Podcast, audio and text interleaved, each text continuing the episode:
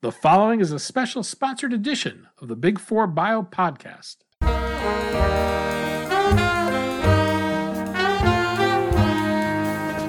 Daniel Levine, and this is the Big Four Bio Podcast.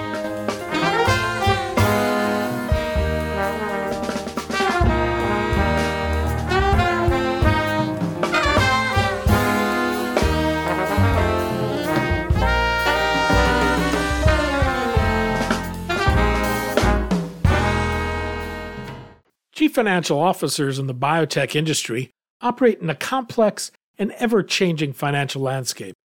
In addition to being charged with traditional financial duties, they must navigate regulatory uncertainties, manage risk, and adjust to evolving market dynamics.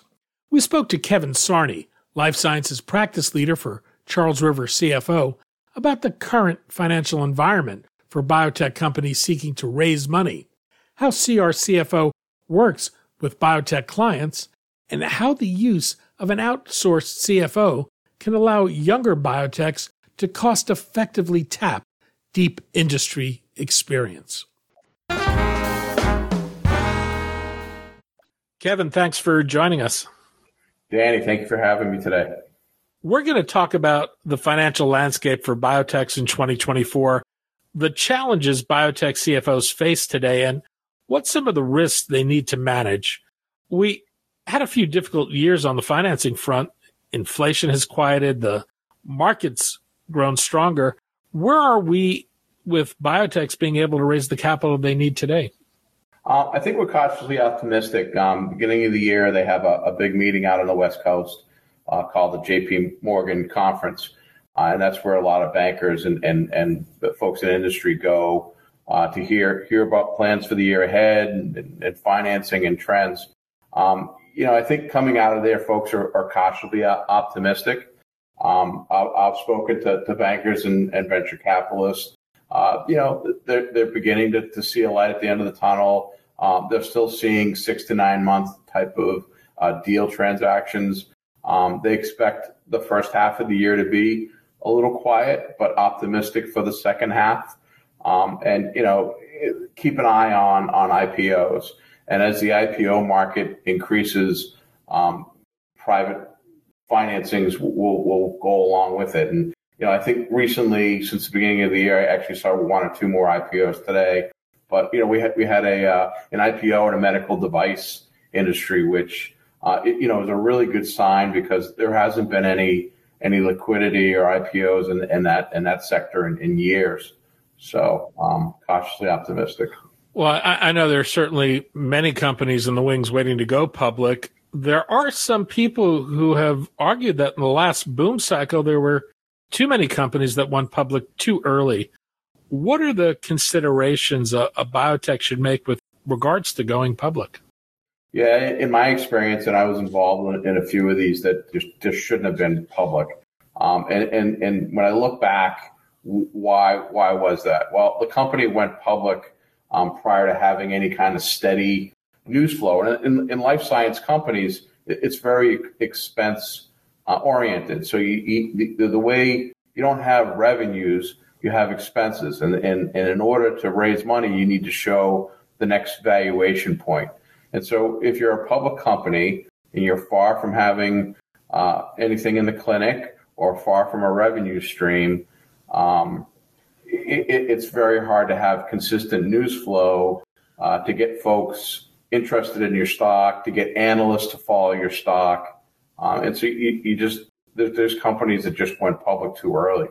Uh, on the private side, there's a lot of venture capital that's waiting to be deployed, but venture investors have grown a bit more cautious. As companies seek funding, are they having to think about raising capital in tranches? To, to what extent is their funding success going to be tied to being able to meet milestones?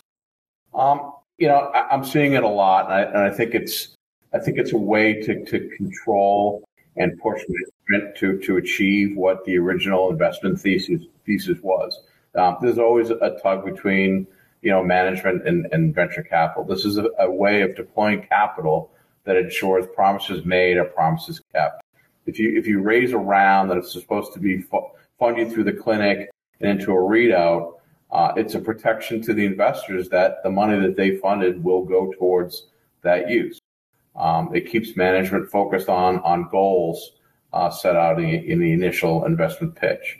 Um, if I'm a company going through a tough investing financing environment, uh, I'm agreeing to tranche based deal because the alternative is zero. I, I think any biotech CFO has had to be somewhat flexible and, and, and nimble, but given the current environment, do they need a plan B if milestones are missed and if funding is delayed? Yeah, in today's environment, you need a plan A, B, and C. Um, you know, if you look at uh, all areas, you need to look at all areas of financing from on non-dilutive, uh, you know, government grant type financing, um, alternative financing like family offices, uh, you know, commercial partners, um, private equity. You're always kind of in in a in a in a raise mode. Uh, as soon as you finish a raise, uh, you you begin to think of the next one. Um, in today's market, I think it's kind of rare that you get a, a fully fully funded, you know, multi-year runway type of, of financing. I see a lot of smaller financings that just get you to the next valuation point. To what extent should a CFO think beyond money itself, but about the value add a venture partner or strategic investor may provide? You should always consider investors in your company, right? So some some venture capital have the ability um, to, to to, to access capital markets, so to help you get to an IPO more than other venture capital. Um, you, know, get, getting a, a, corporate or strategic partner open up open up other avenues. Um, you, you, may have it may be a fallback that's an acquisition by this commercial partner instead of a exit through IPO. You know, keep keep all the avenues open. How much leverage do biotechs have today at the negotiating table, and when they're looking to raise money, should they seek multiple avenues at once to enhance their ability to get a better deal? Yeah, it's it's an interesting thing. So leverage changes with with the way um, the market swings. Um, you know, the, the, availability of liquidity in the marketplace, um, you know, gives gives leverage to, to companies bidding for that liquidity. Um, if you look back a few years, you had uh, venture capitalists with newly raised funds uh, that they needed to put to work. You, you had a, a, really robust IPO, IPO market, uh, traditional IPO market, um, and you had an alternative um, market to going public through uh, special purpose acquisition company or SPACs. Um, so, you know, there was a lot of leverage out there for a company to, to, to raise money. Today's, mo- today's market, um, you know, the IPO slowed last year. We hope that that comes back. SPACs have, have, gone. Um, the SEC kind of really cracked down on that and put more regulation in that area to, to kind of make it difficult for those to bring these early stage companies to, to market. Um, VC funds are they're on the side. Um, they've been committed to their existing portfolio companies. They're waiting to see what you know if the liquidity comes back into the marketplace. Um, you know the leverage has shifted away from from companies back into an investors' hands. Um, so, you know, as a company, the best thing you're trying to do is, is to create a competition. Uh, and, and, and that competition is through, you know, having multiple avenues of, of, of obtaining uh, cash. With the challenging access to capital we've seen over the past couple of years, there's been a, a lot of companies that have moved to eliminate or shelve programs and cut staff to extend their runways. There was a time when companies used to boast about shots on goal and a, having a broad pipeline. What's the reality today, and, and how should a CFO think about managing cash burn while building value? Yeah, so as, as a CFO, you, you're, you're always looking for ways to extend run, runway to the detriment of some of the colleagues of the companies you're working for. Um, you know, a, a, CFO doesn't get into the into the, the, the lab, the lab. That's, that's what the scientists do. Um, the, scientists are creating the value here. The CFO is providing them the, the financing tools to, to move to the next valuation point. Um, you know, there's some interesting market information on, on drug development. Um, you know, just just to quote a few, Um, the industry group, uh, PHRMA, you know, estimated it takes uh, 10 to 15 years on average to develop uh, one one new uh, medicine from a from discovery through regulatory approval. Um, BioReport um, said that the average likelihood of approval of all drugs in phase one development is only seven percent. Um, and and Chicago Booth Review of November 2023, um, you know, said you know a breakthrough can can mean a lot. It's a gold mine they call it. Uh, you know, the, the, value of an approved drug is 1.6 billion, but the average cost is 1.4 billion to to get it there, and only 90 percent of drugs that enter the clinic clinical trials ever ever make it to the market. So, um, it, you know, the, the, way in today's reality, um, those that, those that survive um, and manage to stretch the runway the longest until other opportunities come available are the ones that are successful. A lot of people think about money when they think about the CFO position, but in reality, one of their primary jobs is to manage risk. This is often a balancing act. What are the different considerations a CFO needs to make? Yeah, we, we worry a lot about risk. Um, and it's the risk of running out of, uh, of runway. It's the risk of, of safeguarding the assets that you have for, for future spend. Um, it's treasury risk. It's cyber risk, litigation risk. Um, you know, if you're a public company, there's re- reporting risk. Um, there's control risk, employee risk. Do I have the right mix of employees to, to, to do what we need to do? Um, you know, I, I kind of say to folks that a CFO, the title should stand for continually facing organizational risks. The biotech industry is a highly regulated one.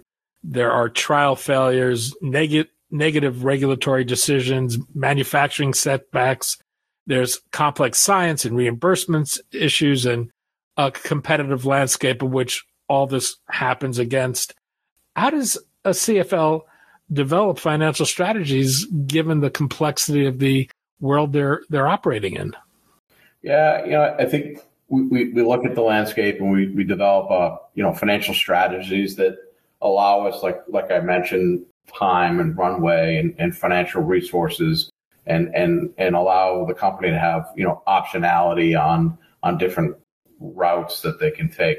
Um, you know, as I mentioned before, a, a CFO is not in the laboratory. We're not we're not running science or research. Uh, we're providing the tools for those functions to carry out the work that they need to to do to create value, so that we will have something to turn around and, and help monetize to bring in more money. How does Charles River CFO work with its clients, and what's the range of services it provides? Um, Charles River CFO works in many ways with clients, both both private and, and public. We offer flexible outsourced financing, accounting, HR, and tax areas on a fractional basis. Some examples include you, you, know your CFO, your controller, your accountant. You walked out the door um, on, on, a Friday. We can fill that position, ensuring that the area is covered until you've sourced a full time position. Uh, you, you, you, need you have a, you need a team to be audit ready for your company's first audit. Uh, we can deploy a team to prepare you for a successful audit. Um, are you a small market cap public company with limited headcount? We can provide a team to handle your SEC reporting requirements, uh, 10K, Qs, audits, and reviews. Um, you know, do, do you need a human resource benchmarking for compensation, onboarding, offboarding of employees, an employee handbook, benefits, sourcing, and benchmarking, and, and taxes? Uh, we, you know, our help can range from federal and, and state regulatory filings to R&D research, credit analysis, and annual Delaware tax reporting.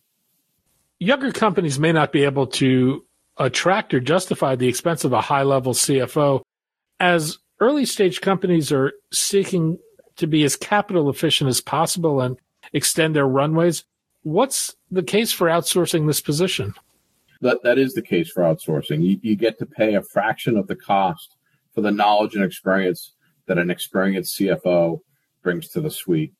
It also it, it allows an early stage company with limited funds to spend money in scientific and research areas. Uh, these investments will result in milestones that allow the company to build its valuation for larger financing rounds, leading to more capital for programs. Eventually, the success leads allows you to justify a full time CFO, um, G&A expense hire. For people interested in learning more about Charles River CFO and what services it offers, where can they go? You can look us up at, at www.crcfo.com. And uh, the, there's uh, contact information on that website, as well as uh, in, inbound emails that you can send to us.